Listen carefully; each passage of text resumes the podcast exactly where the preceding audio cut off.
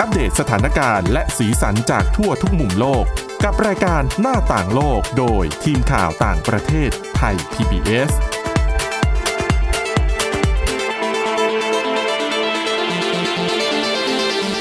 สวัสดีค่ะ ต้อนรับเข้าสู่รายการหน้าต่างโลกนะคะ มาอัปเดตสถานการณ์แล้วก็สีสันจากทั่วทุกมุมโลกกับทีมข่าวต่างประเทศไทย PBS ค่ะ วันนี้อยู่กับคุณวินิษฐาจิตกรี แล้วก็ดิฉันทิพย์ตะวันธีรนัยพงค์ค่ะ สวัสดีค่ะ สวัสดีค่ะวันนี้นะคะ วันศุกร์เราก็เลย อยากจะเอาเรื่องราวน่ารักน่ารัก เปิดมาเป็นเรื่องแรกเลยนะ เป็นเรื่องเกี่ยวกับนก นก ที่เขาสอนเพื่อนทำกิจกรรมอะไรบางอย่าง ดิฉันขำนำไปก่อนแล้ว คือบางทีถ้าเราพูดถึงนกเนี่ยเราก็จะนึกว่า เอ้ย นกแก้วสอนเพื่อนพูดหรือเปล่า จริงๆก็เป็นวงนกแก้วนะ อ่าแต่อันนี้สอนทำอะไรคะ สอนสอนทำมาหากิน ยังไงอะ หมายถึงสอน สอนคุยขยะเนี่ยแหละ หาของกิน อืม อ่ะพูดแล้ว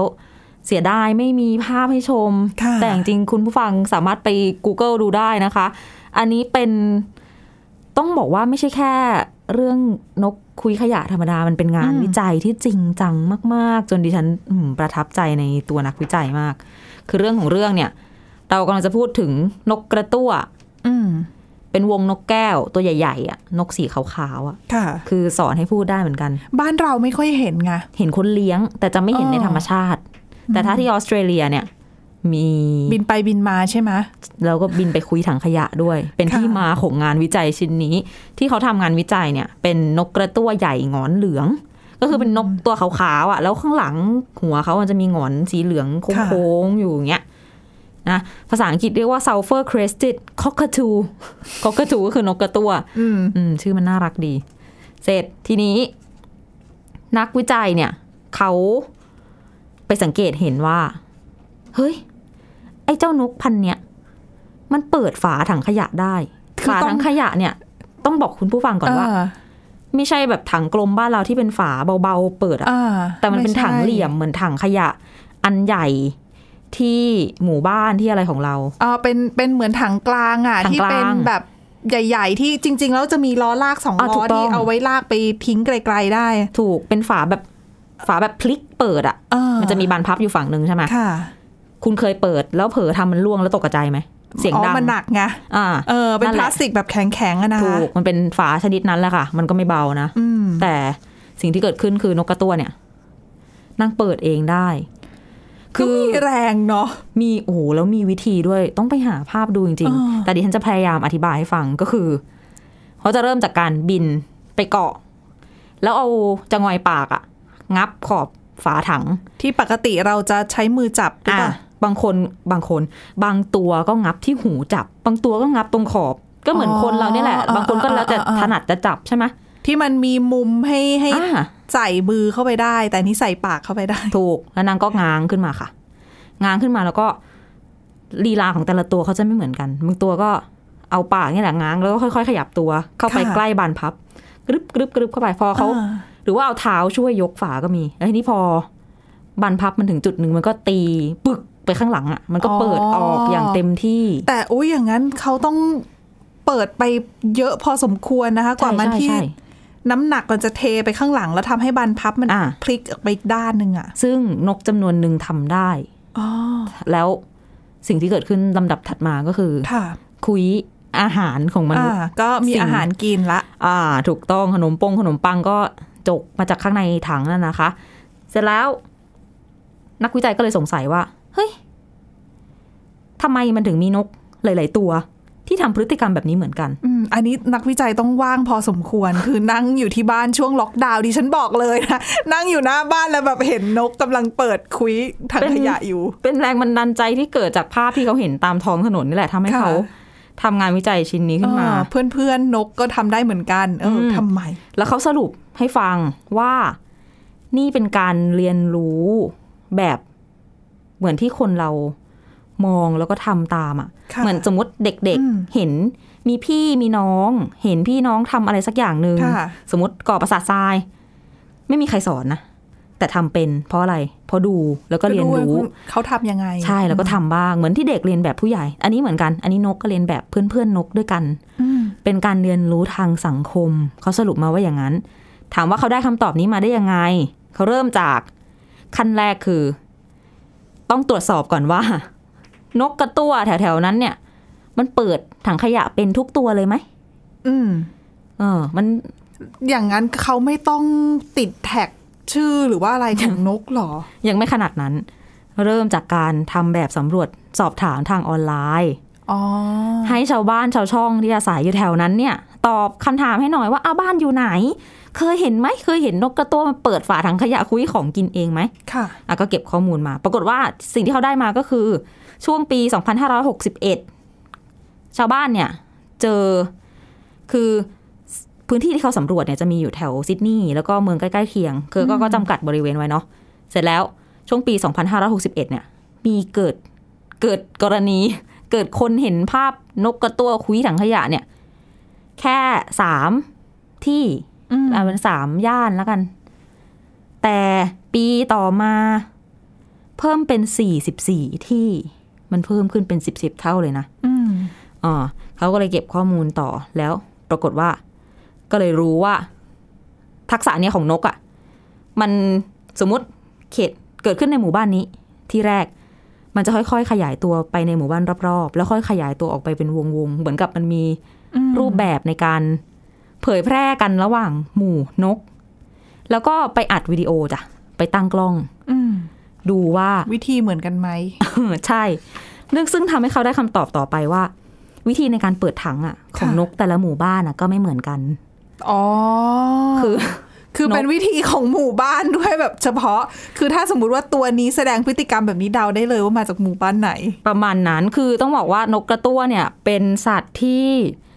เป็นสัตว์สังคม ค่ะ อ่าสมมติตกเย็นเนี่ยก็จะรวมตัวกันแบบ ฝูงหนึ่งห้าสิบตัวจนไปถึงหลาย ๆ ร้อยตัวเลยนะ แล้วก็มาร้องส่งเสียงกัน แล้วก็เสร็จปุ๊บก็จะแยกกันไปเป็นกลุ่มเล็ก ๆ ไอ้กลุ่มเล็ก ๆ เนี่ยแหละเขาเรียกว่าเหมือนกับเป็นกลุ่มสังคมดิฉันขออนุญาตเรียกว่าแก๊งเป็นแก๊งนกแล้วกัน ค่ะ แก๊งหนึ่งเนี่ยเขาจะมีท่ากระบวนท่าในการเปิดถังขยะคล้ายๆกัน นักวิจัยก็ไปถ่ายวิดีโอเก็บข้อมูลมา อืม แล้วอีกอย่างหนึ่งที่เราสังเกตก็คือ นกที่เปิดถังขยะเป็นอ่ะ มันจะเป็นนกรุ่นราวคราวเดียวกัน งงไหม ไม่ใช่ คือ ว่า เป็น พ่อ รุ่น แม่ รุ่ ส น อน เดียว ลูก กัน อืม มันคือข้อสรุปที่เขาสรุปได้ เพื่อ ว่า นสอนกันเอง ใช่เป็นนกรุ่นรุ่นเดียวกันสอนไม่ใช่ว่าแบบ อย่างถ้าเป็นสมมติเป็นไก่ ไปคุยเขี่ยหาอาหารในดิน ไก่ก็คือจะพาลูกเจี๊ยบไปใช่ไหมแล้วเขาทำตามแม่เขาแต่อันเนี้ยมันทำตามเพื่อน อ๋อ มันไม่ได้ทำตามพ่อตามแม่ อืม แล้ววิธีในการเปิดก็จะมีขั้นตอนอะไรต่างๆ เขาลงรายละเอียดมามากในบทวิจัย อันดับแรกนกก็จะไปส่องก่อนว่า ในถังเนี่ยมีของกินไหม ไม่ได้ไปถึงแล้วเปิดเลยนะ คือจริงๆนี่เรียกว่ามีการเรียนรู้ด้วยนะ ถูก คือศึกษามีการทำการค้นคว้า หาข้อมูลก่อน เรียน ว่า รู้ ควร จาก จะ เพื่อลนงทุนลงแรงหรือเปล่า ถูกต้องค่ะ อันดับแรกเขาจะไปงัดแอบดูก่อนว่าข้างในมีของกินไหม แล้วค่อยๆเปิด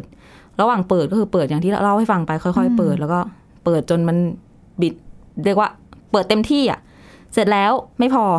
มีการแบ่งทีมกันด้วย อืม คือสมมติว่าแก๊งนกแก๊งหนึ่งเนี่ย มันจะไม่ได้ใช่นกทุกตัวนะที่เปิดทางได้ จะมีตัวเดียว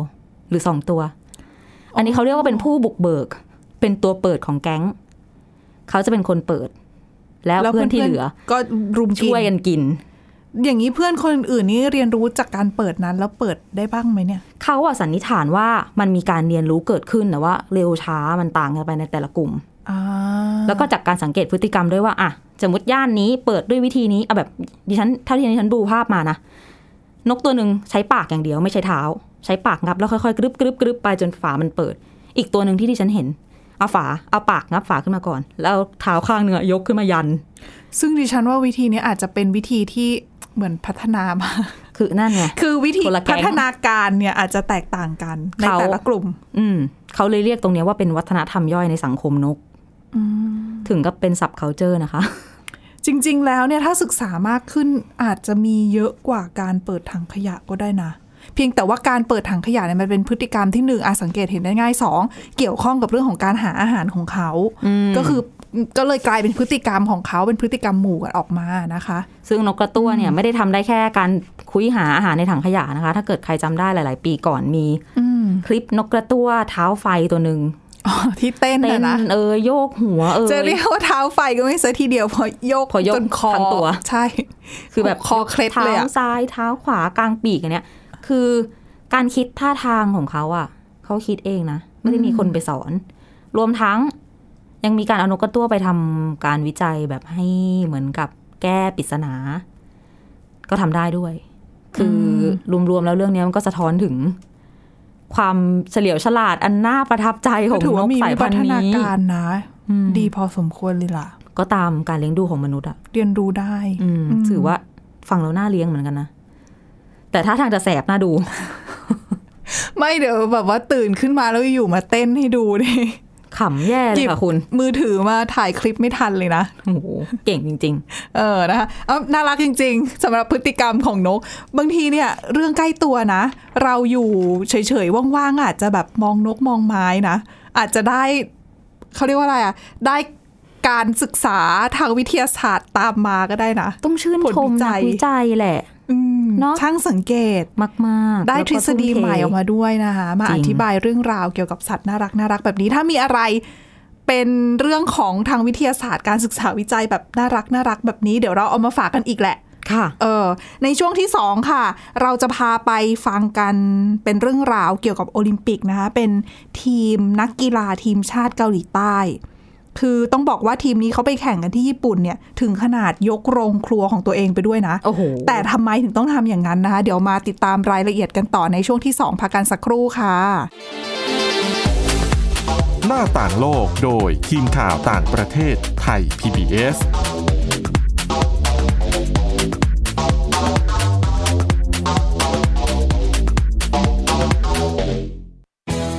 ไทย PBS Digital Radio Infotainment for All สถานีวิทยุดิจิทัล จากไทย PBS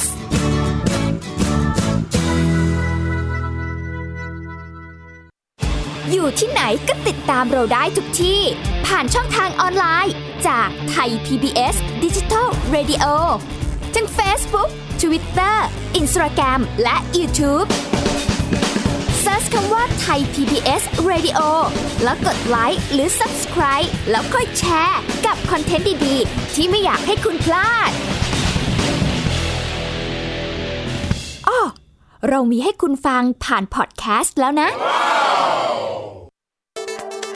อัปเดตสถานการณ์รอบโลก ประเทศจีนนี่เราทราบกันดีนะคะว่าเป็นประเทศที่จะมีปัญหาเรื่องความสมดุลของประชากร คนที่ได้รับความสนใจจากวิกฤตในครั้งเนี้ยก็คือนายกรัฐมนตรีนิวซีแลนด์ เรื่องราวสีสันจากต่างแดน ก็มีช่อง YouTube เป็นของตัวเองใช้ชื่อว่าครัวคุณยาย รายชื่อของคุณหมอพยาบาล แล้วก็นักวิทยาศาสตร์จำนวนไม่น้อยอยู่ในรายชื่อผู้ทรงอิทธิพลนะ รัฐบาลของไต้หวันเนี่ยกำลังพิจารณา เพื่อเปิดการท่องเที่ยวครั้งใหม่ หน้าต่างโลก โดยทีมข่าวต่างประเทศไทย PBS ทุกวันจันทร์ถึงศุกร์ 12นาฬิกา ทางไทย PBS Radio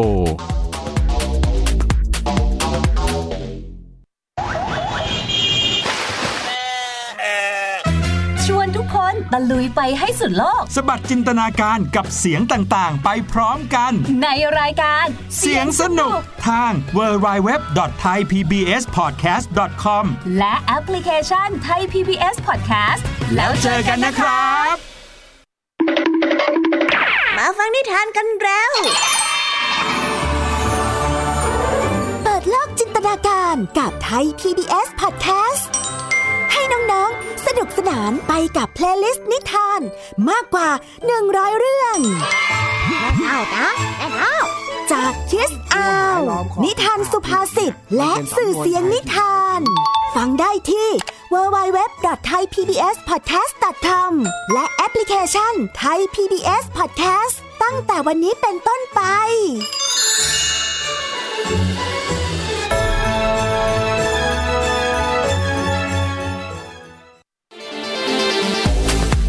หน้าต่างโลกโดยทีมข่าวต่างประเทศไทย PBS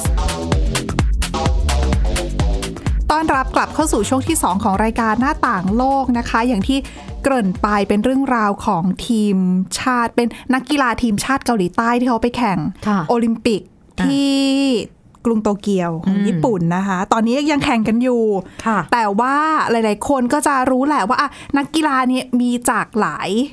ชาติที่ไปรวมตัวกันที่ญี่ปุ่นเพื่อไปแข่งขันใช่ไหม ค่ะ อ่าแล้วเขาก็จะมีไปอยู่หมู่บ้านนักกีฬา แล้วก็มีเขาเรียกว่าอะไรอ่ะ คืออาหารการกินของเขาปกติอ่ะก็ก็กินตาม โรงเป็นเหมือน เขาต้องมีโรงครัว โรงครัว กลาง คือจ ใช่ ริง ไหม ๆ คือเป็นเหมือนโรงอาหารน่ะในหมู่บ้านนักกีฬา อ๋อ เราก็ไปกินได้หรือว่า หรือว่าปกติแล้วถ้าเป็นสถานการณ์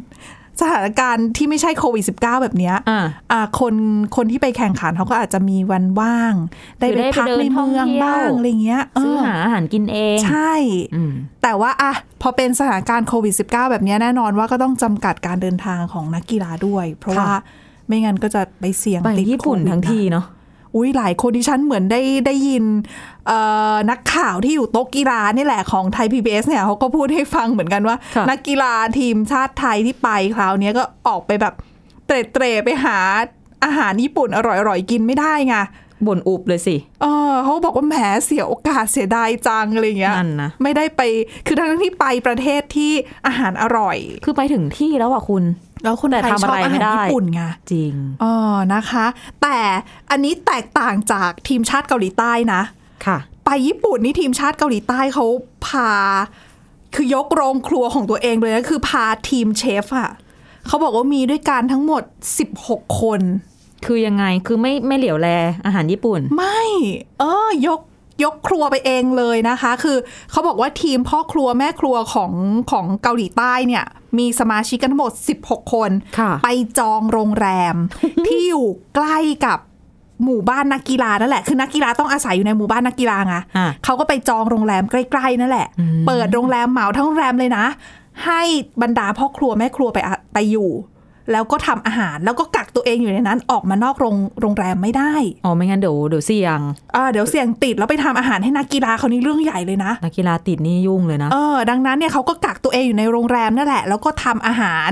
เขาบอกว่าทำนะให้สามมื้อต่อวันเลยนะ ค่ะ คือไม่ใช่แค่ทำไม่กี่มื้ออะสามมื้อต่อวันทำออกมาใส่กล่องอะแล้วก็ให้คนอะเอาไปส่งที่หมู่บ้านนักกีฬา ให้นักกีฬาทีมชาติเกาหลี ยัง ใต้ ไง กิน เนี่ยบิบิมบับข้าวยำเกาหลี อุ้ย มี เขาบอกว่า ซุปกิมจิ มี อะไรมาหมด ใช่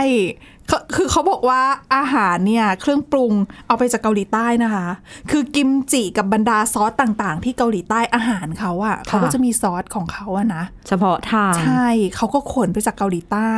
แล้วก็ส่วนพวกของสดเนี่ยอาไปซื้อจากตลาดในญี่ปุ่นนั่นแหละ อ๋อ แล้วก็เอามาทำปรุงใส่กล่องแพ็คเขาบอกวันหนึ่งเนี่ยตกทำต้องไปส่งนะ ประมาณ 400 กล่อง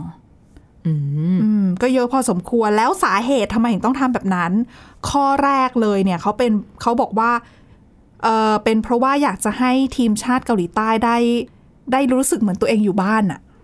แล้ว ได้กินอาหารที่เป็นรสชาติของที่บ้านอะ แต่ดิฉันน่ะสงสัยว่านักกีฬาเกาหลีใต้อยากกินอาหารที่บ้านหรือเปล่า เอ้ยเขาไปสัมภาษณ์นักกีฬามา นักกีฬา ว่ายังไง บอกว่าอยากกิน คือไม่ได้ แบบ อยากกินอาหาร คือรู้ ต่าง สึก ชา คิด ติ ถึงใช่คือแบบ อ๋อ ไปอยู่นั่นแล้วก็แบบคิดถึงคิดถึงบ้าน อุ๊ยน่า คิด รัก ถึงอาหาร จัง ที่บ้านอย่างเงี้ย อืม อ่าแล้วก็ได้รสชาติคือทำขึ้นมาจากเครื่องปรุงก็เป็นเครื่องปรุงเกาหลีไงแม่ครัวพ่อครัวเกาหลีไงดัง ค่ะ นั้นเนี่ยอาหารที่รสชาติออกมาเขาก็เลยบอกว่า รู้สึกเหมือนกินอยู่ที่เกาหลีใต้ ก็คือไม่ต้องคิดถึงบ้านให้ได้แข่งกีฬาได้เต็มที่ไปเลย ใช่ แต่ว่าสิ่งที่มันมาเป็นประเด็นในปีนี้อีกรอบอีกครั้งหนึ่งอะนะคะ เป็นเพราะว่าอีกเหตุผลหนึ่งที่เขาทำอาหารแบบเนี้ยคือเขาบอกว่าต้องการที่จะหลีกเลี่ยงเพื่อความปลอดภัย แล้วก็หลีกเลี่ยงโอกาสที่อาหารของเขาจะปนเปื้อนสารกัมมันตรังสี ฟูกุชิมะเหรอ ใช่ โอ้โห โอ้คืออันนี้ไปไกลมากเลยนะ สิบ คือ ปีแล้วนะ ไม่เขาบอกว่าคือตอนเนี้ยญี่ปุ่นเขามีอาหารทะเลคือคือมันเป็นประเด็นแหละเรื่องของเขากังวลว่าอาหารทะเลของญี่ปุ่นเนี่ยหรือว่าคือของสดต่างๆเนี่ยที่เอามาจากบรรดาพื้นที่แถบฟุกุชิมะเนี่ย ค่ะ จะมีการปนเปื้อนสารกัมมันตรังสีหรือเปล่าเขาก็กลัว แล้วก็นโยบายเป็นคำสั่งของรัฐบาลเกาหลีใต้เองด้วยแหละ ที่เขาบังคับใช้ในประเทศเขานะ ค่ะ ที่ห้ามนำเข้าอาหารทะเลอะจาก อืม จากญี่ปุ่นอะ อืม เพราะว่ากลัวว่าจะปนเปื้อนสารกัมมันตรังสี ดังนั้นเนี่ยทางทีมของโอลิมปิกของเกาหลีใต้เนี่ยเขาก็เลยเหมือนรับนโยบายของรัฐบาลมา เขาก็บอกว่าเนี่ยเขาทำตามรัฐบาลเขานะ ถึงแม้เขาจะมาอยู่ที่ญี่ปุ่น เขาก็ยังคงต้องทำตามนโยบายของรัฐบาลเกาหลีใต้คือ ไม่กินอาหารของญี่ปุ่น คืออาหารที่เป็นวัตถุดิบญี่ปุ่นอะ ซึ่งโดยเฉพาะอาหารทะเล ใช่ ดังนั้นเนี่ยเขาบอกว่าอาหารที่เมื่อเมื่อสักครู่ที่ฉันบอกว่าเขาไปซื้อของสดมาจากตลาดใช่ไหม ค่ะ เขาบอกว่าเอามาเสร็จเนี่ย ต้องมาตรวจหาสารด้วยนะ คือเขาพกเครื่องตรวจกัมมันตภาพรังสีอะ โห ไอเครื่องวัดอะ อ่า เออไปวัดอาหารไปวัดวัตถุดิบก่อนเอามาทำอาหาร หูยดูแลนักกีฬาดีมาก ๆ เลยนะ เออเขา แต่ บอกว่าเพื่อความปลอดภัย สงสัยอ่ะ เออ เขาโกรธอะไรกันมาไหม จริง ๆ ดิฉันว่าก็คงเป็นเรื่องการเมืองเล็ก ๆ น้อย ๆ ของ ใช่ เขา ไหม เขาก็ระหองระแหงกันมาพอสมควรนะ มันก็ สอง มี ชาติ แฝ เนี้ย งอยู่ในนั้นนิดๆนึง เออเออแต่อันนี้บางคนเขาก็บอกว่าไม่ใช่นี่เป็นเรื่องของความปลอดภัยของนักกีฬาล้วนๆ เป็นเรื่องของความปลอดภัยของชาวเกาหลีใต้ล้วนๆ กับการที่อ่ะกังวลเกี่ยวกับการปนเปื้อนก็เลยอ่ะตัดสินใจเลือกที่จะไม่กินดีกว่า แต่ก็ถือเป็นประเทศหนึ่งที่ดูแลเอ่อประชากรของตัวเองเป็นอย่างดีอยู่แล้วอะนะ อืม ซึ่งอ่ะเขาก็ติดทะเลด้วยไงคือเขาไม่กินของญี่ปุ่นน่ะเขาก็หา เขาไม่เดือดร้ อา อ หาร น ทะเลของเขาก็มีก็ถือว่าเป็นการซัพพอร์ตชาวประมงในประเทศตัวเองด้วยอันนี้คือพูดในกรณีของในเกาหลีใต้นะ ค่ะ ไม่ใช่พูดในกรณีของที่ไปญี่ปุ่น ที่ อืม ที่โอลิมปิก เพราะจริง ๆ แล้วเนี่ยรัฐบาลญี่ปุ่นเนี่ยตอนที่เขาให้โตเกียวเป็นเจ้าภาพจัดโอลิมปิกเนี่ยเขาชูประเด็นแบบนี้ว่าจะเป็น recovery Olympic อืม Recovery Olympic คืออะไร คือเหมือนกับเป็นโอลิมปิกที่แบบฟื้นฟูประเทศอะ่ะ ค่ะ เพราะว่าอย่าลืมว่าญี่ปุ่นเจอแผ่นดินไหวกับสึนามิหนักปี 2011 ใช่ไหม แล้วก็เขาจะมาเขามาเป็นเจ้าภาพจัดโอลิมปิก จริง ๆ คือปี 2020 ก็เกือบครบ 10 ปีพอดีอะแล้วเลื่อนมาเป็นปีนี้ก็เป็นอ่ะสิปีอะนับไปซะ เอ พ อ อดี เขาก็ เป๊ะ เลยมองว่า เออเนี่ยเขาอยากจะชูเรื่องของฟุกุชิมะเรื่องของอาหารทะเลที่โอ้ยจริง ๆ แล้วใคร ๆ ก็มาญี่ปุ่นต้องกินอาหารทะเลไงต้องกินปลาดิบไงเออ ไหนได้ ดังนั้นเนี่ยเขาก็เลยบอกว่าอ่ะเขาก็มองว่าจะให้โอลิมปิกเนี้ยเป็นการชูวัตถุดิบอาหารทะเลของเขาที่มาจากฟุกุชิมะ ช่วยกระตุ้นการท่องเที่ยวด้วยช่วยกระตุ้นเรื่องของอาหารอุตสาหกรรมอาหารในญี่ปุ่นด้วยอะไรเงี้ย แต่แบบอืมมาเจอแบบนี้ก็ ก็ แหม นโยบายของญี่ปุ่นก็อาจจะทำให้ อืม เกาหลีใต้ไม่สบายใจ ก็จริง ๆ นโยบายเกาหลีใต้ทำให้ญี่ปุ่นวิพากษ์วิจารณ์ด้วยนะ ก็อ๋อไม่แปลกเนาะ เออ คือเขาก็มองว่า เอ้ย เนี่ย เราปลอดภัยนะ แล้วก็ก่อนหน้านี้องค์การอนามัยโลกก็ออกมาบอกด้วยนะคะ ว่าญี่ปุ่นเนี่ยรัฐบาลเองเนี่ย ติดตามเรื่องของการปนเปื้อนอะในน้ำอะมาอย่างคือติดตามอย่างใกล้ชิดอะแล้วอาหารของเขาปลอดภัยจริง ๆ คือไม่ต้องกังวลไงแต่ในฐานะผู้บริโภคอะก็ยังไม่เชื่อมั่นอยู่ดี ก็อืมทุกคนก็มีสิทธิ์ทำในสิ่งที่ตัวเองสบายใจอะเนาะแต่มันก็ถ้าถามในมุมคนนอกอาจจะ อืมเหมือนไม่ให้เกียรติเจ้าภาพเลย เออ อะ ดิฉันตอนดิฉันเห็นข่าวนี้ฉันก็โอ้โหถึงขนาดต้องยกพ่อครัวแม่ครัวของตัวเองไปทำเลย มันก็แบบในฐานะเราสมมุติเราเป็นเจ้าภาพญี่ปุ่นเราจะรู้สึกยังไงอ่ะ มันก็จะ อืม มันก็จะกระอักกระอ่วนนิดหน่อย เออ ก็อาจจะ นะ กดออดออกแนวโกรธนิดนึงได้ด้วย เออแต่ทางทีมเกาหลีใต้เขาบอกว่า แต่ว่าเขาไม่ได้ทำอันเนี้ยเป็นปีแรกเป็นที่แรกนะ อ่ะ คือไม่ใช่แค่มาโตเกียวแล้วเพิ่งพามาทำนะ ค่ะ อไปที่อื่นนะก่อนหน้าเนี้ยริโออย่างเงี้ยที่บราซิลรอบที่แล้ว ก็ยกครัวไปเหมือนกันนะ เอ้าเหรอ เออ แต่อันนั้นอ่ะ สมควรยกไป เพราะ โอ้ไกลขนาดนั้นนะคุณ แล้วไปอยู่เป็นแบบ คืออาหารมันไม่คุ้นใช่ไหม ใช่เป็นเดือนน่ะ แล้วอาหารมันไม่ใช่อ่ะ อาหารแบบฉีกไปเลยอ่ะ ซึ่งดิฉันเนี่ยคือเรื่องที่ดิฉันสงสัยอยู่คืออย่างเกาหลีใต้กับญี่ปุ่น ดิฉันไม่รู้ไงคือเราอะคนไทยกินทุก อ่า ทุกอาหารทุกชาติ ถูก กินได้หมด แต่ว่าคนเกาหลีใต้กินอาหาร เขาจะ ญี่ปุ่ รู้ น สึก ถ ยังไง นัดไหมน้ำจงน้ำจิ้มเขาก็แต่ดิฉันว่าเขาก็ หมื คล้ายกันอยู่นะ เขาคล้ายแต่ว่ารสชาติของอาหารไม่เหมือนกันไง คือเราอาจจะมองว่ามันคล้าย เพราะเรามองจากมุมเราด้วยไหมเหมือนเรา อ๋อก็แบบ อาจอาจจะเป็นไป กลางๆ ได้เป็นเป็นไป อ่า ได้ เพราะว่าเรากินอาหาร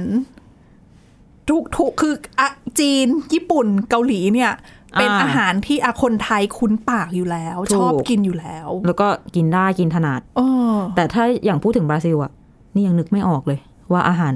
จะยังไง จะประมาณไหน แล้วโอ้โหก็เหมือนเราไปแบบตะวันตกย เราจะนึกออกแต่ว่า โโห เอาแม่ไกลสุดก็คือแบบเม็กซิกัน อืม ซึ่งดิฉันก็เชื่อว่าคงไม่ได้กินเหมือนกันหรอก ใช่ดิฉันว่าด้วยเครื่องเทศเอ่ยด้วยอาหารด้วยวัตถุดิบต่าง อ่า ๆ มันไม่คุ้นไง เดี๋ยวกลายเป็นแบบไปถึง แล้วแบบรู้สึ กิ ก นไม่ลงใช่ไหม กินไม่ลงแล้วแบบเออแข่งกีฬาไม่ได้เลยนะ ไม่มี นี่เรื่อง แรง ใหญ่นะคะ อืม เอออันนี้อาจจะเป็นอีกหนึ่งเหตุผลแหละที่ไอ้ก็ยกโรงครัวกันไป คือไม่ใช่ครั้งนี้ครั้งแรก คือครั้งก่อนๆเนี้ย ก็ยกไปเหมือนกันเขาบอกว่าจากข้อมูลเนี่ยเหมือนจะเริ่มครั้งแรกที่โอลิมปิกที่ลอนดอนของอังกฤษ ค่ะ ถ้าที่ฉันจำไม่ผิดน่าจะ 2012 มั้ง อืม อืมนั่นแหละนะคะ ก็ก็ถือว่าทำทุกครั้ง แต่ว่าก็กลายมาเป็นเรื่องเป็นราว เพราะว่า บางคนก็จับตามองว่าเป็นเพราะว่าญี่ปุ่นหรือเปล่าเกาหลีใต้หรือเปล่า มีประเด็นการเมือง ประเด็นอ่าเรื่องของตั้งแต่สมัยสงครามโลกที่สองนะคะ ค่ะ ก็ยังคุกรุ่นมาอยู่เรื่อยๆ ถ้าเป็นลอนดอนเป็นริโอก็ไม่มีใครสงสัยอะไร อุ๊ยแต่อันนั้นอ่ะบางคนอาจจะให้เหตุผลแบบดิฉันไงไกลไกลบ้านจริง ๆ อ่ะอ่ะให้อภัย อ่ะ ไม่ถนาด อ่าโอเคนะคะอ่ะก็นานาจิตตังนะ แต่เรื่องของอาหารเนี่ย เป็นใครก็ก็ว่าไม่ได้เหมือนกัน อืม เป็นความชอบแหละ พูดยาก เออนะคะอ่ะ และนี่คือทั้งหมดของรายการหน้าต่างโลกในวันนี้นะคะ คุณผู้ฟังสามารถมาฟังรายการได้ที่ www.thaipbspodcast.com หรือว่าฟังผ่านพอดแคสต์ได้ทุกช่องทางค้นหาคำว่าหน้าต่างโลกนะคะ วันนี้พวกเราแล้วก็ทีมงานลาไปก่อนค่ะ สวัสดีค่ะ สวัสดีค่ะ Thai PBS podcast. View the world via the voice.